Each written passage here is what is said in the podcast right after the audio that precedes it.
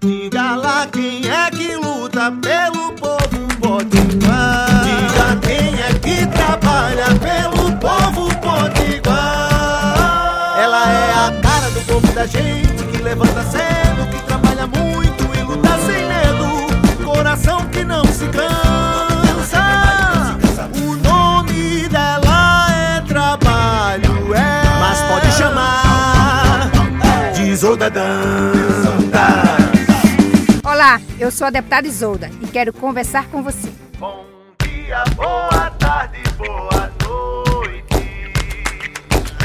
Ontem, através de uma live no, no Instagram, o governo do estado anunciou, por meio do secretário Cipriano, que o Rio Grande do Norte seguirá exemplo de outros estados e até países, de outros países também, para tentar reduzir a velocidade de transmissão do coronavírus. O estado é, vai começar a tomar algumas medidas, porque o coronavírus, com suas variantes e o surto da gripe, tem, tem crescido muito, né?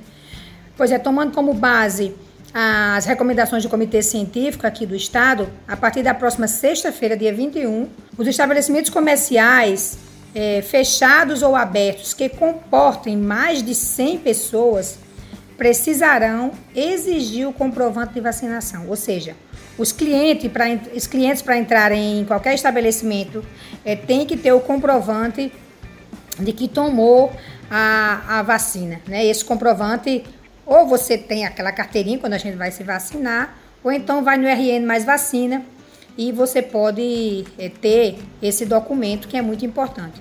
O governo também orientou as prefeituras a suspender nos próximos 30 dias eventos públicos que promovam aglomerações, como é o caso dos carnavais, né, que seria agora em fevereiro. E ao todo, 14 cidades potiguares já cancelaram os carnavais, o carnaval de, de 2022. É, Natal, Parnamirim, Caicó, Areia Branca, Apudi, Upanema, Pendências, Governador Serra Rosada, Alexandria, Mina Afonso, Grossos, todos esses municípios já disseram que não irão realizar carnaval fruto dessa onda do coronavírus.